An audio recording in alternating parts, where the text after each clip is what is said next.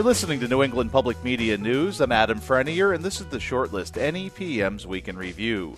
Joining us today on the line, Elizabeth Roman, reporter and editor with the Springfield Republican and El Pueblo Latino, and Mike Dobbs, managing editor with the Reminder newspapers. Liz, Mike, thanks for being with us today. Thank, Thank you. you. This week, Massachusetts public health officials announced opioid overdose deaths climbed by 5% in the state last year. Social isolation and difficulty accessing treatment during the pandemic are cited as some of the reasons for the spike. Holyoke had a notable increase in deaths, while Northampton and Westfield saw significant decreases.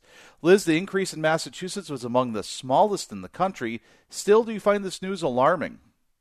I don't, and I think it's because I live in Springfield, where um, o- overdose and opioid issues are a serious problem. I mean, I just talked to the New North Citizens Council executive director, who got some state funding. They got about 2.3 million for the next five years to target specifically Black and Latino men being released from incarceration and coming back into society. Uh, the sheriff's department has done a really good job of working with uh, people struggling with uh, opioid cases as well. So for me, it's Uh, you know, it's been stable over the past couple of years, and I don't know that that's good or bad. I mean, we haven't gotten really high up, but we also haven't reduced it as much as we we wish we had.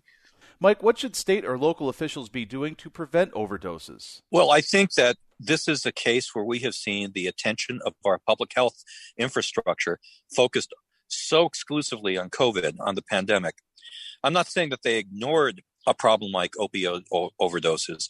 But certainly, I think the public's attention, elected officials' attentions, um, was squarely aimed at the pandemic. So I think that the thing that we really need to do is to get back to talking about other public health issues that affected us before the pandemic and are certainly still around now as the pandemic hopefully winds down. Staying with recent health data, Hampden County continues to lag behind the rest of the state for people fully vaccinated against COVID 19 at 31%. In Springfield, the vaccination rates for black and Latino residents are far behind that of white residents. Springfield Health and Human Services Commissioner Helen Caulton Harris. Some of the data and some of the uh, information that's given to you may be sort of um, depressing. It may feel like we're not doing the work. You are. We just need to try harder. There was some good news this week in Hampden County. Both Springfield and Chicopee moved out of the category of communities at high risk for COVID 19. Mike, officials in Springfield are trying to make it as easy as possible to get vaccinated, but are there other steps they should be taking as well? Honestly, I believe that the public health officials in Springfield have done a fabulous job in trying to create an infrastructure to get the vaccines out. If if anything, they were hamstrung by the shifting uh, policies coming down from the Baker administration about how the vaccines should get into the arms of people. I, I just think that we need to continue talking to people. Um, uh, getting physicians to talk to their patients, getting nurses to talk to people so they can be reassured that the vaccines are safe and that they should participate in this program. Liz, if vaccination rates remain low in Hampden County, what do you think are some of the concerns for long term impacts on the area?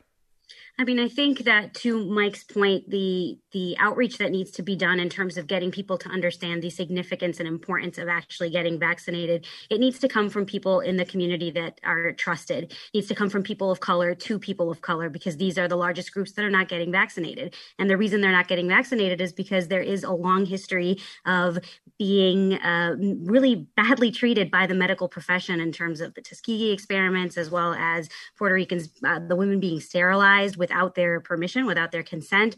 And so, people in my family, I'm Puerto Rican, I have many relatives who are deathly afraid of getting vaccinated. So, I think it's all about really giving proper information and having that information come from doctors and nurses of color. One Massachusetts lawmaker is looking to end the state's religious exemption for childhood vaccine requirements in schools. Connecticut recently passed a similar law, which is being challenged in court, and Maine also has something similar on the books. State Representative Andy Vargas says the current law puts kids and families at risk. We should also mention this does not include the COVID 19 vaccine. So, Liz, is it time for Massachusetts to join the growing list of states in New England in ending this exemption?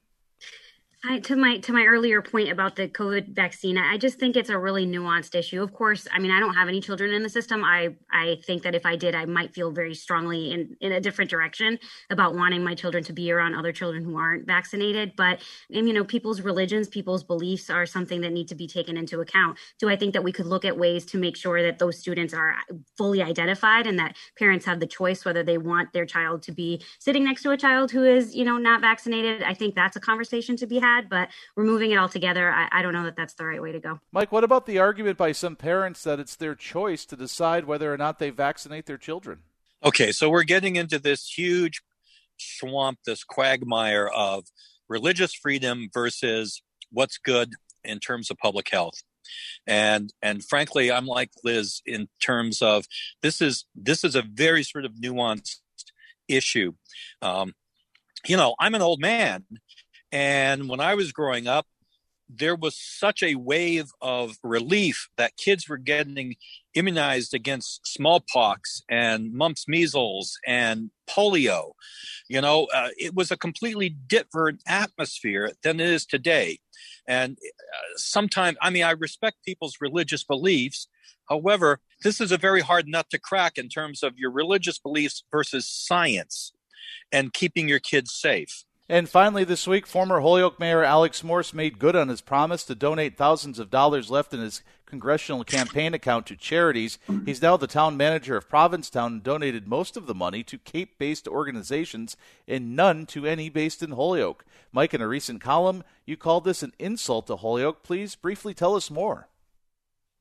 Okay, so I understand this. Alex Morse is a politician. And as a politician, he has moved his base from Holyoke to Provincetown. So the first thing he's going to do is to try to show what a great guy he is by lobbing out a bunch of largesse to Provincetown area uh, charitable organizations. That's his right. That's his privilege. It's legal. It's just a move that says to Holyoke, I no longer care about you. And I spent the last nine years professing my undying love for this city and its people. So it's politics as usual. And if anyone thinks that Alex Morris isn't just a typical politician, they are wrong. Liz? I found it completely disrespectful and disheartening. I found it to be petty. And I think that it was a real slap in the face to every person who voted for him when he was just a teen looking to get into this this big arena of politics. People believed in him. He was a young guy and he became mayor and he has forgotten that. And that's really, really disappointing. All right, Elizabeth Roman with the Springfield Republican and El Pueblo Latino, and Mike Dobbs, managing editor of the Reminder newspapers. Thanks for being with us today. Thank, Thank you. you. And thank you for listening to the Shortlist NEPM's Week in Review. You can catch us at any time wherever you get your podcasts or at nepm.org slash podcast hub. I'm Adam Frenier, and this is New England Public Media.